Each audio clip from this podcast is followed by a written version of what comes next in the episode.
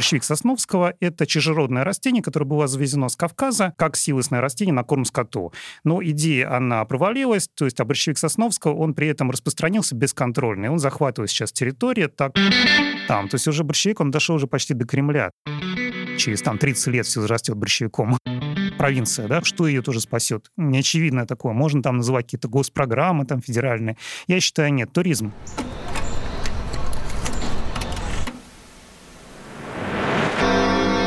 Всем привет! Меня зовут Стружинский Артем. Я на трешке, и каждую неделю мы говорим о том, что провинция — это совсем не скучно. Это подкаст «Струж Вояж». Я никуда не уехал, значит, я в эфире. Всем привет! Это Стружинский Артем, проект «Стружвояж». И мне не очень нравится, когда мой проект ассоциируют с сугубо туристическим, потому что все-таки моей основной задачей является привлечь людей к теме провинции любыми путями и не показать э, только какие-то проторенные дорожки, а в том числе обратить внимание на неочевидные вещи, неочевидные объекты к очень интересным людям на местах. И как раз сегодня в контексте именно этого ракурса хотелось бы поговорить о таких общественных акциях, субботниках, волонтерских движениях. И именно поэтому у меня в гостях Антон Гладелин, который сейчас занимается проектом «Стоп борщевик», также в прошлом занимался и курировал проект «Усадебные волонтеры». Привет, Антон. Да, привет. В первую очередь, расскажи, пожалуйста, вот я уже сказал, что ты там таким проектом сейчас занимаешься. Вот все-таки чем ты сейчас занимаешься? Давай еще раз. Да, Артем, совершенно верно. Значит, сейчас я занимаюсь плотную проектом «Стоп борщевик». Это, в общем, большое волонтерское движение, которое а, разросло сейчас тоже в всероссийский, в общем-то, проект. Мы присутствуем в порядка 20 регионах, у нас большая сеть активистов, есть команда, значит, активные чаты волонтерские. У нас три направления. Значит, это научное направление, мы проводим исследования, разработки а, вот по теме борщевика Сосновского у нас есть просветительское направление, мы рассказываем вообще о теме инвазивных видов. Ну вот э, наш как бы основной вид — это борщевик Сосновского, о котором мы рассказываем наиболее как полно, но есть и другие тоже инвазивные виды. Лекции, мастер-классы, у нас есть интересная настольная игра даже про борщевик, борщ-апокалипсис, у нас есть кукольный спектакль «Сова предупреждает». В общем, мы достаточно такие творческие у нас в команде люди. И волонтерское направление, мы занимаемся непосредственно волонтерской борьбой, значит, проводим акции, субботники, ну вот э, уже третий год запускаем акции акцию «Стоп большевик», которая, в общем-то, достаточно успешна. Но это вот если вкратце, да. И, наверное, еще надо сказать пару слов о вообще самой проблеме, да? Безусловно. Да, ну и вообще вот проект «Стоп борщевик», да, может быть, не все знают. А, борщевик Сосновского – это чужеродное растение, которое было завезено с Кавказа как силосное растение на корм скоту. Но идея, она провалилась, то есть а борщевик Сосновского, он при этом распространился бесконтрольно, и он захватывает сейчас территорию, так как природа не знает, как с ним бороться, это чужеродный вид, и при этом он вызывает ожоги для людей, потому что содержит вещества, которые в соединении со светом вызывают ожоги, он опасен для здоровья. Но вместе с тем он опасен для природы, потому что он разрушает экосистемы. То есть это вообще-то общая мировая проблема, инвазивные виды, просто брещик Сосновского самый вот так, такой яркий именно в России вид. И поэтому, если с ним не бороться, то произойдет катастрофа. Поэтому вот важно с ним бороться, и именно а, проект, который я веду, вот этим занимается. Если можно, мы все-таки чуть позже поговорим подробно о стоп-борщевике, а начнем именно с самой идеи в целом. Как ты пришел в волонтерство, и в организацию таких общественных акций. Да, ну что касается вообще волонтерства, да, эти проекты волонтерские, они многие взаимосвязаны, то есть я начал именно просто борщевик, да, но также есть проекты, которые занимаются вот объектами культурного наследия, у тебя это было раньше? Ну, у меня это было раньше, и я не могу сейчас это полностью отделить. То есть в том проблема, что они взаимосвязаны. Какой э, твой выезд волонтерский был самым первым? Самый первый волонтерский выезд, ну, вот так, честно говоря, надо вспомнить. Ну, он был с усадебными волонтерами, uh-huh. именно по, а, по усадьбам, да. Хотя, так вот, если волонтерский выезд... Ну, на, надо, честно говоря, вспомнить, по-моему, в... То есть какого-то такого вот щелчка не было, да, что типа нет, вот нет. сейчас мы едем в первую организованную экспедицию по усадьбе, какой-то, чтобы сделать там какое-то полезное дело? Сейчас скажу. То есть момент просто в том, что я давно интересуюсь усадьбами, То есть я по профессии агроэколог, угу. я закончил Тимирязевскую академию, но мне также интересовали усадьбы. Я сам их изучал, то есть ездил по ним там, вместе с друзьями, вместе с родственниками, поэтому у меня нет а, такого четкого... Я смотрел, читал блоги, что пишет, и, в общем, в определенный момент наткнулся как раз на проекты от Вадима Разумова, это блог «Летопись русской усадьбы», да, да это смотрел. как раз благодаря которому мы с тобой да, познакомились. Да, да, да, вот благодаря этому, а позже зародился уже проект «Усадебного волонтера», ну, это происходило при мне, то есть я, в общем, был при зарождении проекта, это видел, как это происходило, и одновременно как раз зарождался проект «Стоп большевик». Это конец 2018 года, начало 2019. То есть сейчас уже вспомнить какую-то конкретную точку отсчета невозможно. Просто вот говоря о моем проекте, я вполне четко вот помню вот первый выезд, второй, третий, то есть прям у меня хронология, она такая очень разложенная, очень структурированная. Угу. То есть в вашем случае так нельзя говорить? Думаю, нет. То есть здесь так цепочка последствий, э, которая очень далеко идущая, то есть дав давно заложенная, я бы сказал так. Расскажи еще, вот кто тот э, типичный человек, который приезжает к вам на, усадеб... на усадебное вот волонтерство. мероприятие. Да. Ну, типичный человек тоже, вот нельзя так сказать, просто можно сказать, что люди хотят. Скорее их объединяют э, некие общие желания. Да? Во-первых, ну, понятно, что они хотят э, помочь объектам культурного наследия или вообще природе, но также они хотят узнать что-то новое, то есть это люди, которые через субботник хотят изменить свою жизнь. Вот. Они хотят, как правило, это люди, которые стремятся к общению, стремятся расширить круг своих друзей. Вот. А угу. субботники как раз позволяют это делать. И люди, влюбленные в места. Субботники, они позволяют иногда попасть в места, которые, которые не водят тура, которые иногда закрытые, закрытые территории, а вот субботники там проводить можно. И они как раз наиболее полно позволяют это место ощутить, просто даже посмотреть то, что вот обычно туристы не видят. Просто даже когда сидишь там, отдыхаешь или смотришь там сам, допустим, флору усадебного парка после, после субботника, да, вот обычная экскурсия такой возможности не предоставляет. Угу. Как раз то, с чем мы с тобой начали, что ведь это тоже не просто работа ради работы, это такая, скажем так, форма, ну пусть не туризма, но познавания места. То есть э, люди как раз хотят сделать какое-то дело для того, чтобы и изменить это место, и в том числе э, его просто лучше узнать.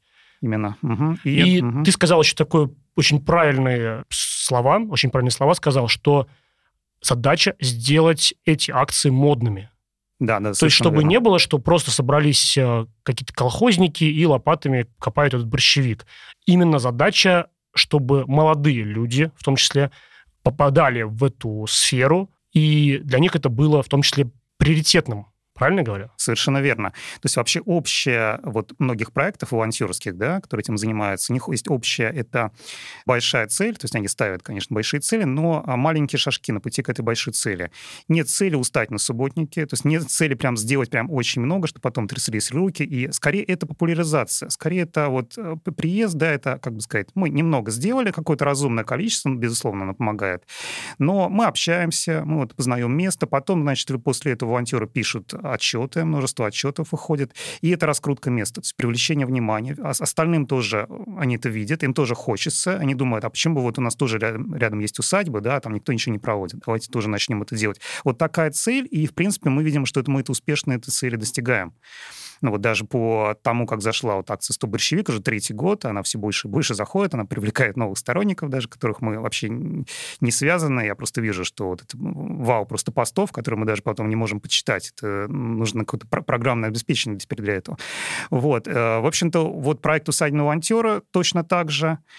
И э, да, идея, идея совершенно верна, идея сделать модным, то есть э, идея сделать модным восстановление культурного наследия, да, как бы сказать, как поддержку каких-то интересных природных объектов, сельских территорий недооцененных. То есть это в этом цель. Мы же тоже с вами как раз в рамках моего проекта делали один совместный выезд. Это был Богородицк и Субботник в ноябре, в октябре. Где-то так, да. Вот. И что мне запомнилось, что вначале мы провели субботник, убирали листья, убирали сучья, и потом у нас была запланирована экскурсия, в том числе по самому дворцу. И, видимо, это такая, ну, довольно-таки общая практика, потому что вначале экскурсию начали так довольно-таки вяло, потому что, видимо, приходят какие-то школьники, какие-то группы, которые заставляют в том числе поработать и заставляют в том числе послушать экскурсию. И эта экскурсия, она такая, ну, началась так как-то навязанно. И потом нам говорят, вот, например, там-то, там-то в усадьбе Бобрики есть тоже склеп. Мы говорим, да, мы знаем, вот у нас фотография есть, мы там были. Говорит, что вам это интересно? Говорим, да, нам интересно, мы тоже по всем усадьбам Тульской области проехали, мы вот там то-то видели, то-то видели. Экскурсия просто приняла совершенно другой оборот, и экскурсовод сам зажегся, потому что он видит, что люди пришли не потому, что их заставили там, от школы или от какого-то, может быть, другого учебного заведения поработать, а потом послушать, а что нам действительно это искренне интересно, и прям другими красками заиграла вся эта история. Угу. А вот еще, я думаю, часто тебе возразят, что а почему мы должны вообще что-то делать? Ведь есть э, какие-то коммунальные службы, есть какие-то музейные работники, есть люди, которые в штате этих организаций. Почему становится правильным именно привлекать ну, таких туристов, блогеров, там, просто независимых участников к уборке территории? Сейчас объясню. Вопрос очень хороший. Э, дело в том, что за счет субботников мы также формируем общественный запрос. Дело в том, что органы власти, да, у них много проблем, бюджеты не такие большие, особенно э, касается регионов. И важно показать, что вот людям эта проблема нужна. То есть э, они даже часто не задумываются о том, что там где-то растет борщевик или где там разрушаются усадьбы, да, для них это, ну, как, когда сидишь в кабинете, да, это нечто, что там происходящее на бумаге, то есть вроде бы все хорошо, по отчетам все неплохо, вот важно как раз приехать, это показать, продемонстрировать. Вот эта популяризаторская функция, она очень важна. Усадеб, их очень много, их вообще тысячи. Хранились не тысячи, конечно, уже сейчас сотни, и эти сотни разрушаются. В нормальном состоянии буквально можно пересчитать там, по, как говорится, по пальцам, которые вот сейчас были восстановлены меценатами. В основном это, в общем, то, что следует спасать. И если мы не будем ничего делать, да, то, соответственно, не, не будем показывать, демонстрировать это, да, то они так и дальше будут разрушаться. Безусловно, я полностью согласен, что волонтеры не спасут, допустим, усадьбы, да, это нужны совершенно другие ресурсы. А все-таки что спасает усадьбу в основном? Деньги меценатов? Или это государственная поддержка? И то, и другое. Но э, получается, что компании могли бы, допустим, в рамках КСО, вот э, корпоративной социальной ответственности, программы есть такие корпоративные социальной ответственности, да, то есть, э, в общем-то, модное течение, но оно изначально западное, но потом перешло к нам. Идея заключается в том, что компания, да, она может провести корпоратив. Если можно, да. сразу с какими-то примерами, что да. вот здесь спасли мецената, здесь спасли те самые компании, ну, потому что так или иначе, чтобы люди тоже угу. слышали название, и, возможно, эти усадьбы брали себе как пример, куда можно угу. съездить посмотреть. А, хорошо. Ну, просто, нет? да, так, вкратце, это корпоративная социальная ответственность, да, в том, что а, люди могут провести, провести корпоратив компании, да, но в какой-то момент они поняли, что зачем, если они могут сделать что-то полезное, да, и при этом они сделают тимбилдинг, они сделают праздник хороший, и они потом еще укажут это в отчетах, и компания еще будет дороже стоит, то есть она еще как бы прибыль даже может получить от этого. Но, как бы сказать, скажем, эта компания, то, к чему мы стремимся, мы сейчас тоже с ними обсуждаем, и им, в принципе, интересно, но сейчас есть успешные примеры, установленные меценатами примерами. Это есть такие примеры. Вот, например, усадьба Воронина в Ярославской области. Она находится на пути между Переславлем и Ростовом Великим. И если ехать как бы от Москвы... Где снимали да, как раз, наверное, «Орел и решку», да? Кажется, да. То есть вообще шикарная усадьба. Значит, там фактически бизнесмен вот а, Александр Леонтьев, вот, извиняюсь, Сергей Александрович Леонтьев, я перепутал. Вот, он, в общем-то, да, у него бизнес, и он в какой-то момент ему попалась просто газетная статья, и где он увидел, что фактически усадьба его предков, вот где-то в Ярославской области, он очень заинтересовался, как это, а вообще все это скрывало в советский период, что, оказывается, вот были у него предки, дворяне, у них были, оказывается, была усадьба, он, и он понял, что действительно заброшенная усадьба, шикарная, с огромным парком, он ее выкупил и восстановил, и восстановил вот как нужно восстанавливать полностью. Вообще просто 18 век, очень много туда вложил, и открыл там гостиничный бизнес. То есть там можно туда приехать, э, значит, шикарная гостиница с питанием, не очень дорогая и очень почтить себя вот усадьбе именно 18 века, открыл там музей, там связано с Суворовыми. Шикарный, в общем-то, музей, потому что этот род был связан. И там проходило, кстати говоря, ну, восстановление происходило не сразу, то есть это год за годом, вкладывал средства. Я прекрасно представляю. Да, то есть огромное там, конечно, вложено усилия. А, значит, единственное, там трудная логистика, то есть это как раз как бы глушь ну, для глуши. меня это точно не проблема. Да, да, да. То есть это в глуши, это удивительно, приезжаешь на это место, причем такие плохие дороги, вот Сергей Александрович сокрушается по этому поводу, там нет магазина, там вообще все. И приезжаешь, такой, в общем-то, рай, то есть как бы осознанный 18 века парк. Так вот, значит, там было с европейским, а, значит, с Союзом Ремпорт в 2009 году был волонтерский лагерь, и который много что заложил в какой-то смысле он был успешным, да, в каком-то смысле он показал вот это, что нужно создавать усадебные волонтеры, волонтерские движения, вот, э, создал такую предоснову, я бы сказал, для вот усадьбоведов, в частности, для Владимира Разумова. Это еще перед тем, как меценат купил эту усадьбу? Он уже его купил, он восстанавливал, и они там открыли, это была экспедиция, они помогали вот правильно восстанавливать усадьбу вот эти вот волонтеры из Франции, uh-huh, ну, как бы русско-французский там был э, большой лагерь. Вот, они именно раскапывали фундамент, смотрели, где что, нашли захоронение там еще Петровского времени, много что, Воловку, то есть там такой археологический реставрационный лагерь на очень высоком уровне. Что я так понимаю, задача в том числе и, как это Вадим мне рассказывал, таких движений, это как раз произвести некую ревизию всех усадеб, и показать, что ну вот эти, к сожалению, мы уже утратили, и, скорее всего, ни один меценат им уже не поможет. А вот эти, несмотря на то, что они иногда выглядят довольно-таки неказисто, можно при должном подходе восстановить и как раз показать тем самым потенциальным инвесторам, что это очень перспективно, и вот обратить внимание на нее. У нее из-за плохого качества, может быть, низкая цена, и поэтому она очень перспективна с точки зрения восстановления. Угу. Да, и совершенно верно. Еще такой пример, да, ну, про Воро... вот усадьба Воронина называется, усадьба дворян Леонтьевых и Воронина, вот два, два названия. У меня в этом году Ярославская область, поэтому да. я обязательно обращу внимание на это. Обязательно можем даже... Там вокруг много всего интересного, можно даже сделать очень интересный тур, и как раз мы когда там жили, вот сейчас... А, значит, не. У нас как раз в 2021 году был там сделан волонтерский лагерь в рамках усадебных волонтеров, и это было здорово, это было интересно. А почему вообще там, вот казалось бы, да, человек с, ну, деньгами, он вложил огромные средства, да, почему потребовалось волонтеру? Там, казалось, все хорошо там. Вот объясняю, значит, прошел сильный ураган и повалил там кучу деревьев. А, да, ну, как бы это глушь, там местные жители, они как-то получили, что они не поддержали это все, а просто вот буквально нужны были рабочие руки, которые вот помогут эти деревья. Угу. То есть была техника, было все, но вот нужны были дополнительные рабочие руки, вот такое ЧП, что-то нужно было делать. Поэтому садные волонтеры приехали и ну, я надеюсь, мы помогли им, в принципе, выполнили большой объем работ. Вот среди других усадеб, просто немножко пару слов, да, еще есть Васильев, банкир, он, значит... Степановского Степанов, да, да, да, вот э, тоже очень интересно э, пример, он ее увидел, и он ее установил, установил просто шикарно, ну, про него много, в общем-то, писали. Еще такой пример, значит, это Вячеслав Фомичев. Вячеслав Фомичев, он купил усадьбу Глинке Якова Брюса, это в Монино, и ее, в общем-то, восстановил сейчас. И у него там в проекте, он уже, по-моему, купил а, усадьбу Горенки, тоже собирается ее устанавливать, мы очень были этому рады. Еще там ряд усадеб тоже. Ну вот э, еще можно пример как раз... Ковалев. Да, вот Коваль, Ковалев, как раз усадьба Гребнева, вот. Но усадьба большая, там много проблем, но как раз усадьба была сильно заросла борщевиком, и как раз он с ним активно борется, и, в принципе, успешно. Но он использует ее как площадку бизнес-форума, мероприятия, в общем, тоже популяризирует усадьбу. Вот с Ковалевым как раз я общался на форумах, да, ну, понятно, что там очень большой объем работы. Я, кстати, ничего против не имею, когда меценат приобретает какую-то территорию и пытается ее в том числе и коммерчески использовать, потому что очень многие как раз говорят, а, так на они этим деньги зарабатывают. Я в этом ничего плохого не вижу. Пустить усадьбу как гостиницу, как музей, как какую-то площадку для форумов, по мне, так это, наоборот, очень рационально и правильно. И вот э, правильно, ну, перечислять можно еще некоторые примеры найти, но я хотел перейти как раз вот площадка для форумов, как вот, вот что я хотел бы сказать. Есть усадьба, такой интересный пример, э, значит, это усадьба Охотниковых на Причистенке очень интересное ну, место, которое находится здесь, в Москве. Да, в Москве. Да, в Москве. И что, значит, это единственный такой сохранившийся, наверное, дворик еще из, там даже называется Московский дворик на Причистенке. Он сохранился еще как вот в нетронутом виде, как это все выглядело в начале 19 века.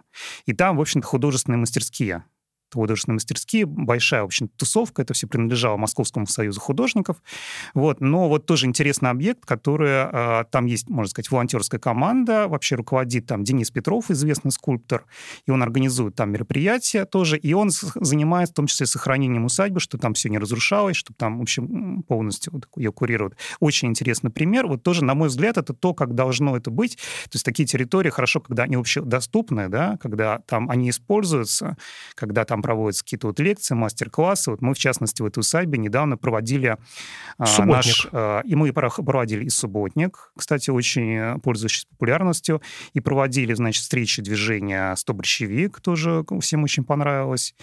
И вот когда сочетание идет, да, допустим, экологии таких вот культурных мест, это еще больше вдохновляет людей. То есть привлекают новых сторонников. Ну вот, да, в частности, Денис Петров, интересный пример, почему он все это... То есть это достаточно сложно, сложная коммуникация с госструктурами, потому что там владеет эта территория АУПИК, например, и вот некоторое время назад они пытались изъять все эти мастерские и сдать как бы в, в аренду просто то есть, э, и там даже, ну вот, волонтеры все собрались, там, кто мастерские, он говорит, понимаете, что мы не можем, то есть, э, это культурное пространство, да, которое приносит и так достаточно большую пользу, да, для общества, но мы не можем дать ту же прибыль вам, которую, вот, допустим, может банк или гости, там, гостиница или ресторан. То есть, вот госструктуры, к сожалению, не всегда это понимают, но вести диалог сложно, но можно вот, вот эту позицию, собственно, донести. И вот я надеюсь, что там будет положительное решение, как раз я вот в том том числе вел эту переписку, разговаривал с руководством АУПИКа. Ну, я надеюсь, что мы их убедили. Потому что сценарий такой может быть, что вот художников выгонят, да, а вот они будут сдавать в аренду. Арендаторов они быстро не найдут, там это будет стоять там год или два, и все будет постепенно разрушаться. Вот это как раз негативный сценарий. И почему, собственно, вот к чему я веду, да, почему мы проводили у усадьбе охотников и субботников? Популяризация. То есть мы через субботники хотели показать, что вот людям это нужно, люди готовы даже там проводить субботники, это культурное пространство. И ну, я надеюсь, что мы внесли какой-то вклад конкретно в этот пример. Все-таки, Антон, ты мне сказал, что ты больше не занимаешься проектом «Усадебные волонтеры». Он закрыт вообще или просто ты оттуда ушел? Ты знаешь, я оттуда сейчас ушел, то есть там, э, нет, там есть региональные координаторы, там есть, в общем-то, занимается сейчас вот Вадим Разумов, да, он, собственно, руководитель проекта. Да, для меня, получается, вот приоритетнее сейчас топ-борщевик, там очень много активности в этом проекте. Я просто понимаю, что я нужен в этом проекте. Я полностью переключился на него. Но проект «Усадебный волонтер» интересный, он взаимосвязан во многом с борщевичной активностью. То есть многие координаторы, да, именно усадебных волонтеров, они борются еще и с инвазивными видами, в частности, борщевиком. Такая вот интересная.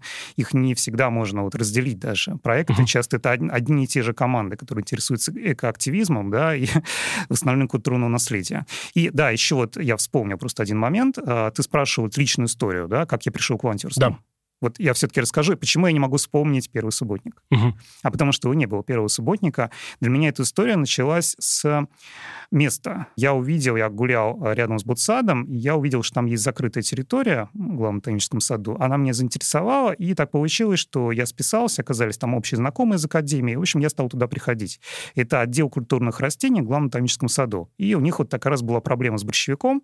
Вот. А я уже вот э, в 2018 году задумывался, что почему бы не перезапустить проект по борьбе с борщевиком, который начинал еще в 2010 -м. Ничего себе. Да, на самом деле все началось очень давно. Я задумывал такое сообщество еще в 2010 -м. Но вот так получилось, что все срослось.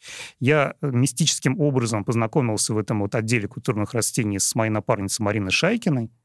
И вот первый субботник у нас был там. То есть как раз закрытая территория Ботсада.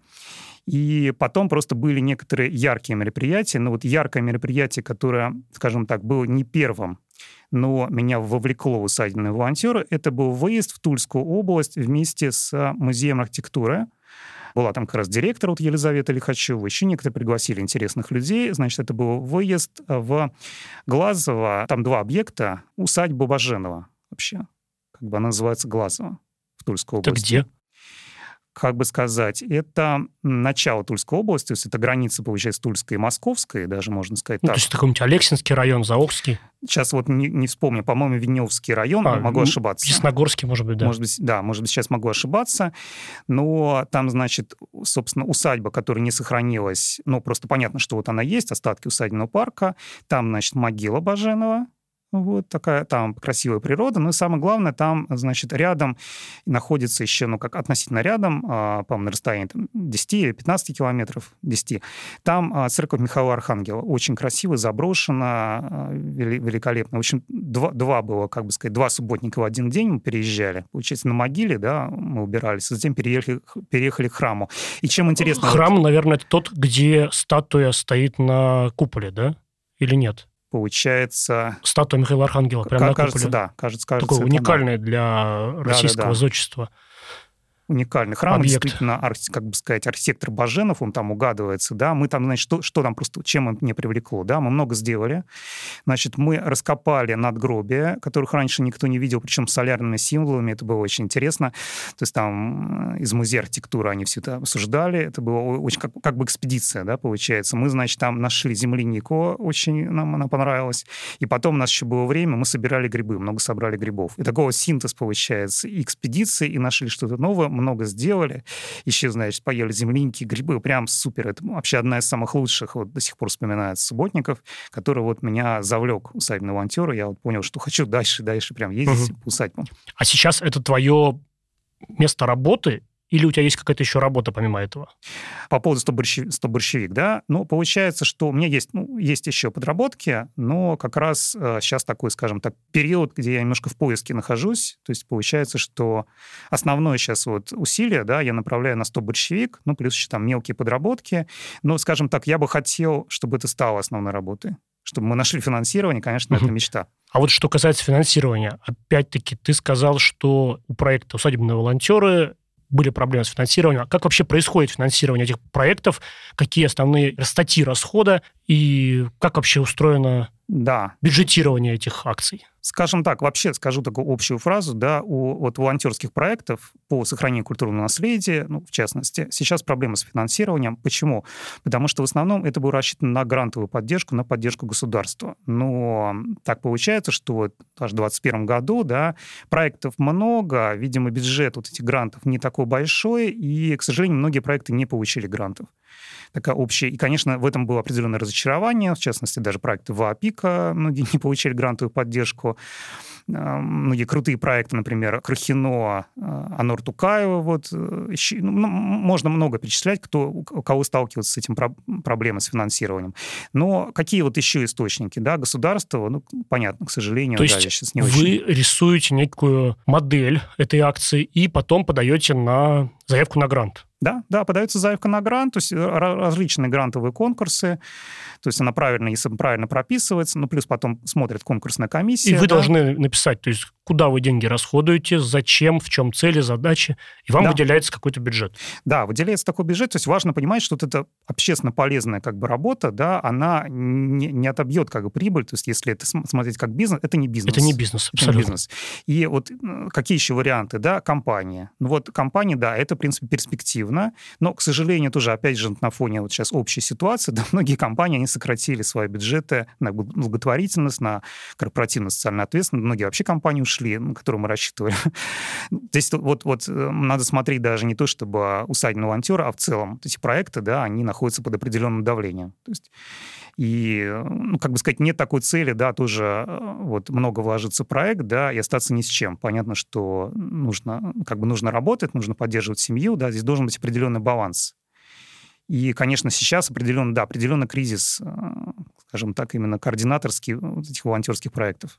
И если не секрет, угу. ну, в хорошие успешные годы каков был бюджет организации «Усадебные волонтеры»? Ой, здесь так вот так нельзя сказать четко. Здесь, Какие э... гранты могли получить тогда? Точнее, получали? Получали. Ну, вот был интересный грант, правда, он был скорее как подрядчик с Роскульт, а, Роскульт проектом такая, то есть мы проходили там как подрядчики, были мероприятия вот с АУПИКом, агентство по управлению использованием памятника архитектуры. В общем-то, они сейчас есть, и я думаю, будут. То есть, ну, да, причем был, значит, с а, департамента культурного наследия города Москвы, ДКН, а, как бы грант там, на, ну, тоже как подрядчики на 10 субботников. И достаточно интересные были субботники. Это было еще в конце 2020 года. Вот так нет, я не могу сказать, что ну, гранты небольшие, то есть там получается там 700 тысяч, вот так, допустим, один грант, да, 10 субботников, да, ну, кажется много, но учитывая, что там автобус стоит там 15-20 тысяч, да, 20 тысяч, уже получается там с каждого субботника, пока закупается инвентарь, и, в общем, получается очень немного. И вы должны за них отчитаться, то есть вот прям, да. вот автобус, вот да. инвентарь, вот мы там чай печенюшки и тому подобное. Да, прикладывать все чеки. Это самая такая неинтересная часть, самая сложная. Как раз э, вот это отчитаться не сразу тебя отчеты принимают, там, с какого-то раза только. Вот. Ну, еще, ну, как бы президентские гранты, конечно, вот, тоже подавали, ну, вот тоже был как бы на это определенно нацел. Есть вот грант, гранты мэра, если это в пределах Москвы, сейчас же новая Москва, да, вот там тоже можно на эту территорию подать гранты. Нет, грантовых конкурсов много. Вот Владимира Потанина, там, правда, он больше рассчитан на музеи, там не совсем был наш профиль. Ну вот как-то так. И там различно по культурным инициативам тоже гранты. Я сейчас не буду их перечислять, там сложное название там, фонда культурных инициатив, там, в общем, чтобы не, не запутать слушателей. И в итоге как раз ввиду такого ограничения бюджета угу. ты сконцентрировался на проекте «Стоп борщевик». Ну и давай все-таки о нем. Почему эта тема вообще актуальна? Причем я видел, у вас есть даже субботники в Москве. Да, да, да. Неужели да. даже в Москве проблема борщевика актуальна?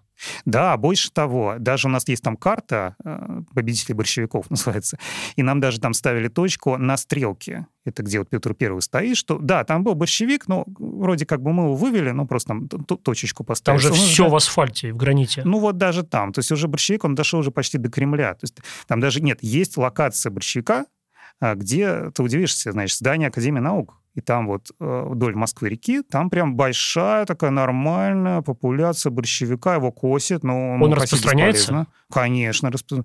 Не, ну сейчас, может быть, его косит, он не цветет, но его кошенем не вывести. То есть ну, его однажды завезли, где-то посадили, ну, скажем так, в деревнях, и он пошел, пошел по всей стране.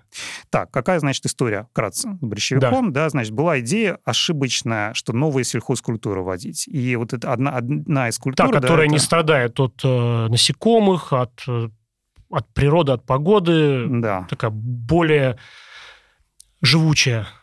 Да, вообще, нет, вообще моя версия, как это все происходило, значит, был Николай Вавилов, известный селекционер, гениальный вообще. У него была идея, селекция была в упадке, значит, что он сделал? У него идея была экспедиции в Среднюю Азию, чтобы найти исходные вот дико, э, дикие, э, скажем так, виды, которые вот ячмень, пшеница, рожь, вот это вот в дикорастущем виде, откуда все это взяло. И он нашел, и он обогатил генетический банк то есть вот который обменялся да, с течением времени, он, он вернулся к истокам и, в общем, просто, просто спас вообще планету от голода.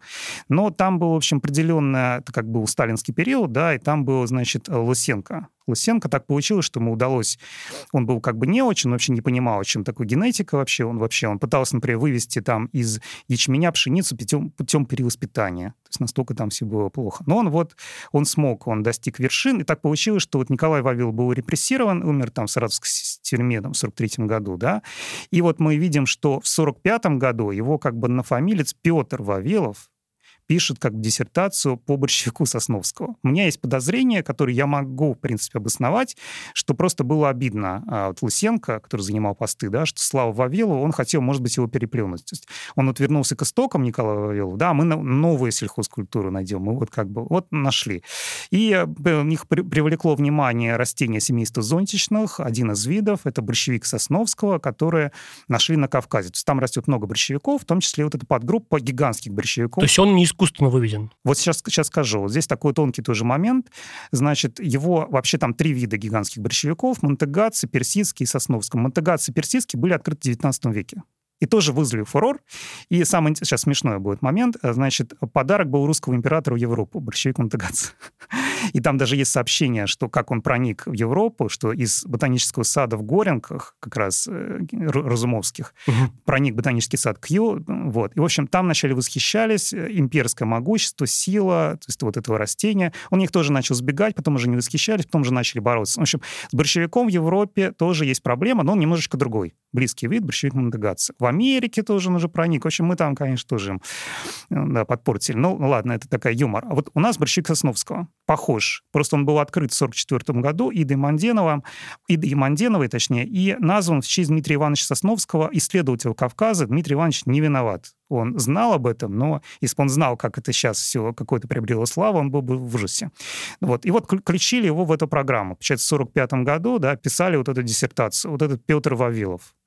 И вот этот Петр Вавилов, он потом, значит, тоже высокие посты начал занимать. Руководство ВОСНИЛ поддержало эту идею, он стал впоследствии ректором Тимирязевской академии, президентом ВОСХНИЛ, и ВОСХНИЛ это была огромная структура, по 150 институтам ВОСХНИЛ распределялись вот это, что они должны внедрять борщевик.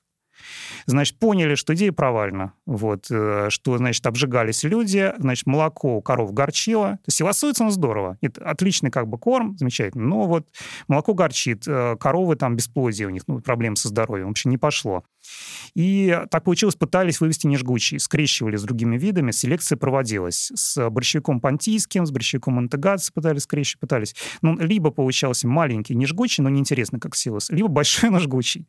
Ну, в общем, эта вот идея, она стала его основной, это был как бы такой бзик. И он вот в 84 году умер только, и провал программы работы с Ациперу о том, что закрывается программа, провальная. Но борщевик, он, значит, на тот момент уже приспособился то есть вообще инвазивные виды, да, чужеродные, они долго сидят на одном месте, а потом раз, они приспосабливаются, начинают распространяться. И, ну, договорюсь сейчас, значит, получается, что была перестройка, было много заброшенных земель. И вот борщевик буквально в смысле обрел как бы благодатную почву. Ну, вот та проблема, которая есть. Ну, я вот это и хотел спросить. То есть, в принципе, он был под неким все-таки контролем почти 50 лет.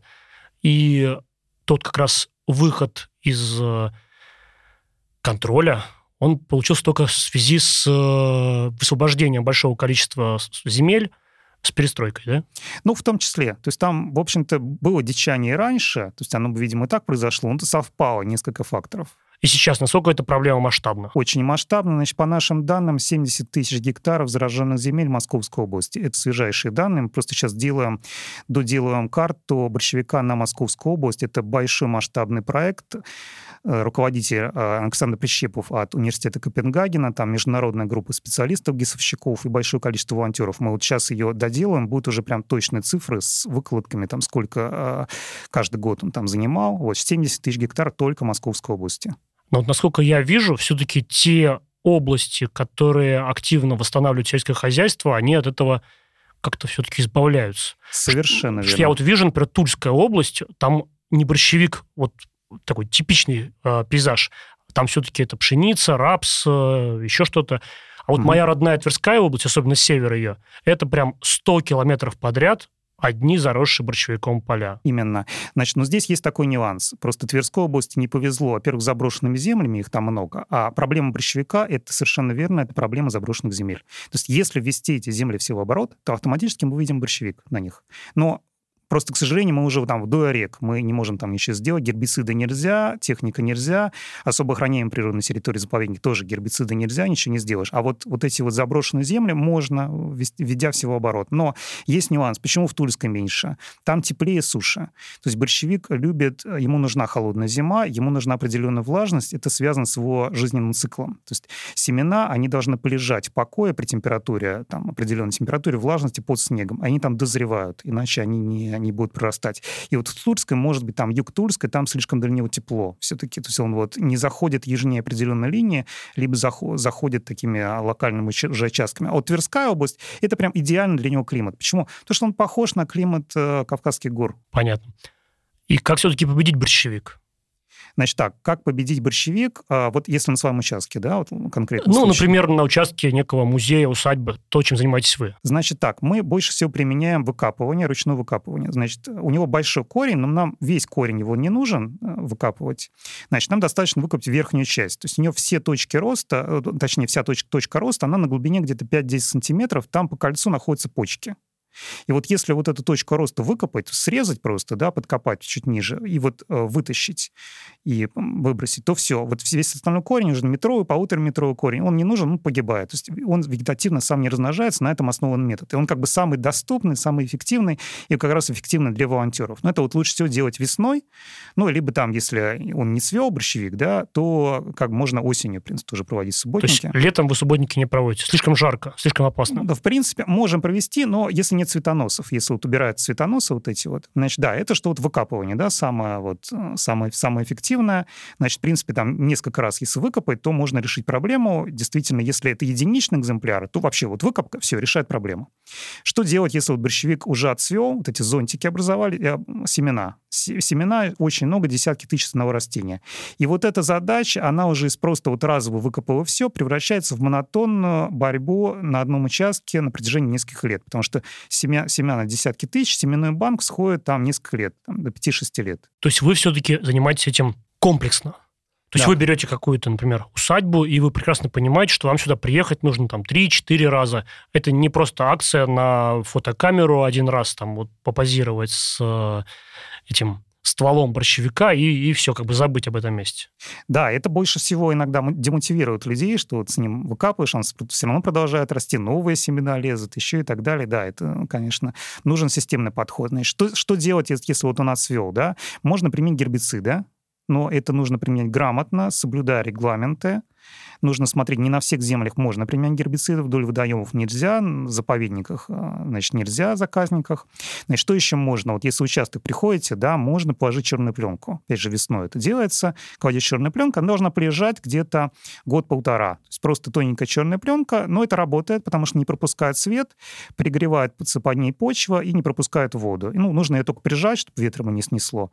Э, тоже работает. Значит, что делать, если вы приходите, поняли, что все, вы пропустили в этом году, у вас зонтики, и, ну, как бы это ваша территория, да, ну вот, огромное количество зонтиков, и уже там даже дозревают семена, ну, то есть они уже зеленые, да, отцвел. Можно очень аккуратно срезать вот эти вот э, зонтики и собрать их в пакет, то есть их нельзя оставлять на земле, потому что они дозревают. И, кстати говоря, выкопанные стеблекорни после выкопки тоже нельзя оставлять на земле, потому что они могут укорениться, он очень живучий. Но надо с осторожностью делать обрезку, закрывать лицо. Вообще вот техника безопасности какая, да, полностью закрываем, а, полностью а, закрытая одежда, то есть обувь, то есть обязательно штаны, да, должны закрыты, вот, и резиновые перчатки когда, чтобы сок не попадал на кожу. Если вдруг попадет, ничего страшного, не надо пугаться, надо быстро смыть теплой водой с мылом, либо протереть спиртовой салфеткой и закрыть от солнечных лучей. Тогда ожога удастся избежать. Антон, а вот еще слышал такую тему, что из борщевика можно приготовить борщ.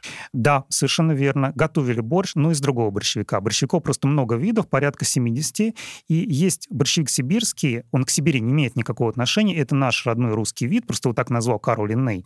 И он растет, почти наверняка вы все увидели, просто вы не знали, что это борщевик. Он маленький, у него жел- желто-зеленые цветки, есть маленькие там, ну, есть, есть у него отличительные признаки. Из него действительно, да, в древности варили борщ, причем слово борщ борщ, оно изначально относилось к растению.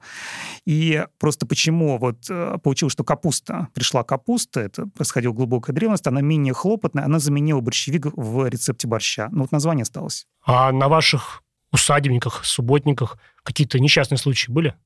Нет, нет. Причем мы подписываем расписку волонтера, такая вот, которая э, вообще она взята из, э, вместе с дружеским проектом а, Том Сорфест Кимры, вот мы составляли эту э, расписку. И там как бы, ну что волонтер, он, он как бы осознает, что он берет риски на себя. И вот почему-то она такой магический эффект имеет. Вот люди соблюдают технику безопасности, когда они, они понимают, они как бы, и они вот внимательно следят. То есть вообще на субботниках малень, маленькая вероятность получить ожоги. Как правило, люди получают ожоги случайно случайно, когда они вот не думают про большевик вообще. Я получил свой единственный ожог, когда выталкивал машину из канавы. Я даже большевик там не заметил, он был маленький лист. Я думаю, «А, задел, не задел, а вот на субботник нет. Мы с тобой еще хотели активно поговорить как раз про общественные проекты, про тот же самый Том Сойер Фест. У нас то не так много времени, но все-таки давай все равно не забудем и про них. Обязательно. А, какие проекты ты особо готов выделить, э, которые действительно делают очень важные дела в нашей русской провинции? Да, ну вообще проектов много, да, как я уже сказал, и они все занимаются, с одной стороны, одним делом, да, но у них есть определенное разделение. Вот э, уже упоминали проект Том Суруфест, это большое движение по разным, разным городам, значит, зародился от журналиста Андрея Кочеткова. В Самаре, по-моему. В Самаре, да-да-да, в Самаре.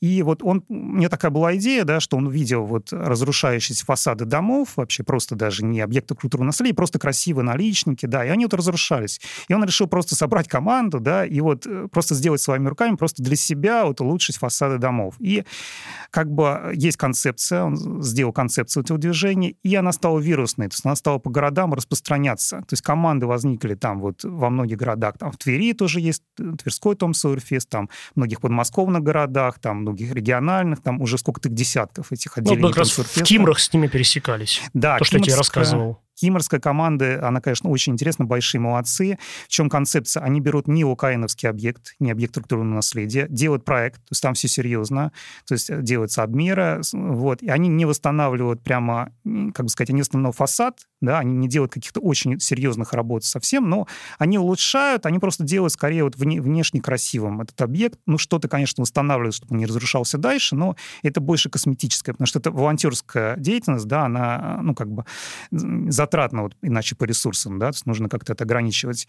И, в общем-то, они сделали уже три дома, по-моему, сейчас четвертый, четвертый уже объект да, берут. Нам, они нам показывали. И, конечно, это шикарно, и, главное, это мотивирует, да, это собирает вот это городское сообщество, у них очень интересная ячейка вот эта волонтерская, которая начинает дальше заниматься уже там другими проектами, взаимодействовать с администрацией, чтобы там не разрушалось что-то еще. То есть как бы вот эта городская жизнь зарождается, и действительно такой ну, как тренд на возрождение, да, на краеведческое такой вот, ну, сказал, клуб. Вот. Это что касается Том Феста. А, да, вообще обязательно, если будете в Кимрах, обязательно посетите, наверное, их команду, потому что это одно из ярких впечатлений. То есть, э, причем тоже вот я, я видел там за, был там сколько, 3-4 раза, видел далеко не все. То есть Кимрах, Кимр — это город, где есть что посмотреть.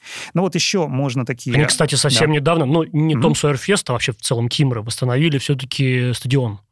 Да, это очень интересная история. Там тоже участвовала вот эта команда. Они это заметили, что, в общем, там что-то происходит не, не так. И, в общем, проконтролировали и смогли. Да, да, да, я тоже видел вот это здание. То есть это как получается советский уже период, да, период НЭПа, но тоже очень интересная постройка. Вообще... Ну, тоже, в принципе, такой да. деревянный модерн. Ну, да, в тоже, какой-то степени. Тоже, да-да-да. Вообще, конечно, кимский деревянный модерн — это уникальное явление периода НЭПа. Наверное, нигде такого больше нет.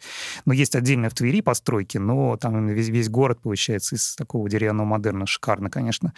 Значит, ну вот еще среди других просто проектов, да, есть проекты по сохранению храмов. Вот, в частности, с одним из них я сотрудничаю, это «Белый ирис» они занимаются консервацией храмов, и, в общем-то, успешно, и, ну, вот, в том числе занимаясь борьбой с борщевиком, их тоже это интересует. Поэтому мы сотрудничаем. Тоже они берут, берут гранты. Значит, э, ну, вот есть также такой проект э, ВАПИК, Всероссийское uh-huh. общество э, ну, как бы по, по сохранению э, исторического наследия.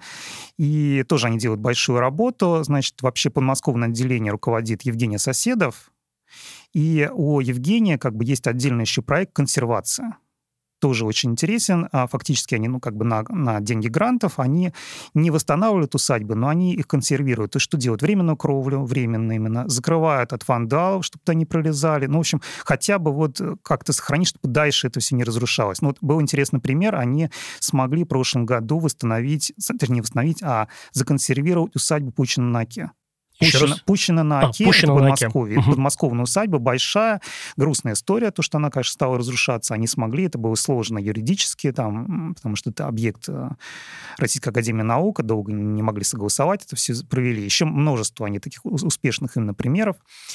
А, вот. Но среди таких тоже интересных, вот некоммерческое партнерство «Русская усадьба» достаточно, а, скажем так, давний проект, значит, руководитель Вера Валерьевна Стерлина. И а, чем они занимаются? Они занимаются популяризацией, они сдают вот эти книжки, усадебные сборники по областям. Фактически это карта усадеб, да, и сборник с описанием истории усадеб. То есть как бы вот именно создать, где какие усадьбы были, что сохранилось, что нет, чтобы хотя бы каталог какой-то каталог, причем его приятно читать. То есть он, ну, с одной стороны, научный, но он написан достаточно популярно. То есть там легко можно в алфавитном порядке найти, что где э, было, да, и даже на карте посмотреть. То есть просто я постоянно использую эти карты. Это, конечно, шикарно. Но вот также Вера Валерьевна, она там не остановилась, она, они взяли, значит, усадьбу Федяшева, как свой подопечный участок. Это усадьба в Тульской области, не доезжая Тулы, а, если ехать от Москвы. И, в общем-то, ее успешно восстанавливают. Это а, усадьба Гартунг Пушкиных, Там, получается, да, родственники Пушкина проходили. И большой усадебный парк, э, там провели уже много субботников, сама усадьба разрушена, ну вот усадьбу они пытаются тоже законсервировать. Усадебный парк, конечно, не сравнить, как было и как стало. Там восстановили портер, там почистили пруд, много было субботников. Сейчас они еще взяли там несколько вот в рамках НП, некоммерческого партнерства «Русская усадьба». Это вот усадьба Колосова, значит, тоже в, в районе Алексина в, в Тульской области. Тоже интересный пример. Там тоже почта Яблоневый сад был, несколько субботников. Мы делали как раз совместные выезды с ними. Это интересный пример. Ну, вообще, локально, да, по, по областям можно перечислить довольно много фондов. Вот. А, ну, это как бы локально, да, то есть они не занимаются, получается, там на территории всей России, да, вот, а конкретно в основном какую-то усадьбу. То есть там можно перечислять. Антон, а ты видишь, что в целом такой подход к русской провинции становится все более и более популярным, включает в себя все большее количество участников, людей, и действительно люди поворачиваются в эту сторону. Совершенно верно. Причем не всегда это даже обрекается какие-то юридические формы, да, не всегда не это даже как называется. Просто вот волонтерская команда, потом просто интересно. Они просто вот рядом, они живут, да, они видят, что что-то интересно рядом, и как бы это становится частью их жизни, и собираются действительно сообщество, они просто делают, ну, хотя бы что-то, и просто это в их жизнь входит, это круто, это здорово. Вообще сейчас идет такой тренд, я бы сказал, на децентрализацию. То есть это, в принципе, стало модным. Я вижу, что все больше и больше вот так, такого. Это, это здорово. Просто ты сказал, что ты 10 лет назад, уже 12, пытался запустить такого рода проект, и тогда у тебя, я так понимаю, не получилось. Да, совершенно верно. Это ведь тоже не только потому, что ты что-то неправильно сделал. А, наверное, действительно не было такого тренда тогда. Да, да. То есть люди были не готовы к этому. То есть я запустил вообще в 2010 году, я задумал уже большевичный проект. Мы понимали, я учился в Тимирязевской академии, что все, что будет происходить дальше. Мы даже знали вот этот прогноз недавно Сколково, да, что там э, через там, 30 лет все растет большевиком. Мы, в общем-то, уже тогда об этом говорили. Ну вот народ, ну, как бы сказать, люди в целом не были готовы. То есть я пытался собрать сообщество, ну плюс еще э, социальные сети не были так развиты, даже тот же ВК сейчас, конечно, не сравнить. И вот тот же большевик, да, он еще был в реестре сельхозкультуры, его убрали только в 2012 году. Да, и немножко про, просто про борщевичный проект. Э, очень такой инсайт, поделюсь инсайдом. Как же победить борщевик? Короткий. Короткий инсайт. Как же борщевить? Э, существующими методами нельзя. То есть выкапывание — это несерьезно. На биологические методы. То есть нужно вернуться к истокам, нужно приехать на Кавказ и понять, что сдерживает на Кавказе борщевик найти его естественного вредителя, и потом внедрить сюда. И эти виды будут друг друга сдерживать. Может быть, это, допустим, ржавчинный грибок. Угу. И, ну, поделюсь инсайдом, в принципе, уже теоретически найдено, что это такое. Ну, пока, может быть, не буду сбегать слишком вперед, позже вы узнаете об этом в новостях. Хорошо, хорошо. Да. Немножечко не по теме вопрос, а, буквально один из последних. Ты посетил довольно-таки много усадеб. Сейчас у нас впереди лето, и как раз пора выехать, в том числе куда-то за город. Назови ну, несколько неочевидных, не распиаренных усадеб, которые действительно стоят того, чтобы их посетить. Ну, э, вблизи Подмосковья, да? Да, Или чтобы недалеко. А, недалеко. Ну, смотрите, усадьба Поливанова в Подольском районе. То есть вроде бы Дубровица все знают, угу. да, вот в, в этом же районе. Но вот интересная скажем так, усадьба, где активная волонтерская команда, это Никольская Блининова в Дмитровском районе. Угу. Такая, ну, на мой взгляд, не распиаренная. Ну, также, ну, нет, конечно, перечислять можно очень много. Допустим, усадьба Любвино в русском районе. Угу. Тоже, тоже, тоже красиво, с красивыми видами. Отлично. То Обязательно ну, возьмите на заметку и посетите. Я просто задумывался в том, что насколько популярна, не популярна. Ну, вот просто такая неочевидная совершенно усадьба, Знаменская садки. скажу честно, все да. три не знал. Ага. И, ну, потому что я Московской области особо пока не занимался. Я ее все время откладываю и боюсь. Потому что, мне кажется, это слишком большое поле для действий, которое я пока немножечко избегаю.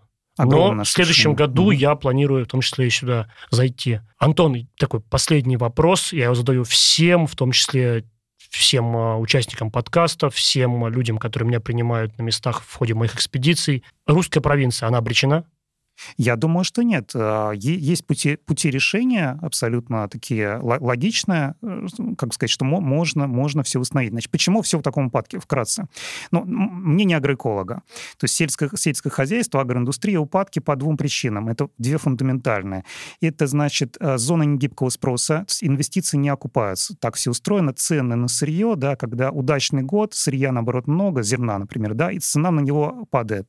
И в этих условиях инвесторам невыгодно вкладывать складывается. То есть парадоксальная ситуация. Он может много вложить и получить мало. Не вложить ничего, получить много. И вот это вот, оно, как бы сказать, демотивирует. Причем по всему миру такое происходит.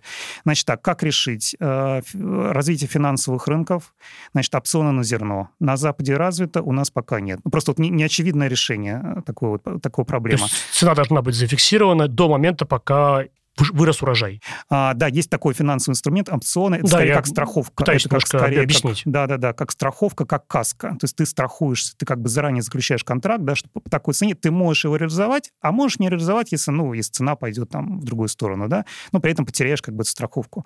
Вот, значит, вторая причина, это, значит, зона рискованного земледелия, это у нас. То есть, короче, у нас все очень нестабильно. То год засуха, то год, значит, наоборот, то, то наводнение, то как бы, и вот в этих условиях как бы очень сложно сложно увести. Поэтому даже агрохолдинги, да, они стремятся к централизации, то есть к диверсификации, централизации. Но здесь ничего не сделаешь, здесь просто повышать вот эту общую культуру, да. Ну, что я хочу сказать, вот провинция, да, что, что ее тоже спасет? Неочевидное такое. Можно там называть какие-то госпрограммы там федеральные. Я считаю, нет. Туризм. Почему? Туризм, да, привлечение внимания к месту, соответственно, значит, там нужны гостиницы, там нужны рестораны, да, значит, откуда там брать э, ресурсы, да, тоже питание, да, соответственно, какие-то местные источники, соответственно, развивается сельхозиндустрия, значит, есть запрос на то, чтобы создать что-то, что интересное, а дальше уже туда приходят инвесторы, но начинается это все с туризма, поэтому, Артем, вот я хочу сказать, твой проект, он очень важен, то есть он на самом деле э, может заложить такую очень далеко идущую цепь э, я бы сказал так, отложенных последствий. Просто в экологии есть такой термин экстерналии или отдаленные последствия. Вот твой проект, он как раз закладывает такие вот отдаленные последствия. Спасибо огромное.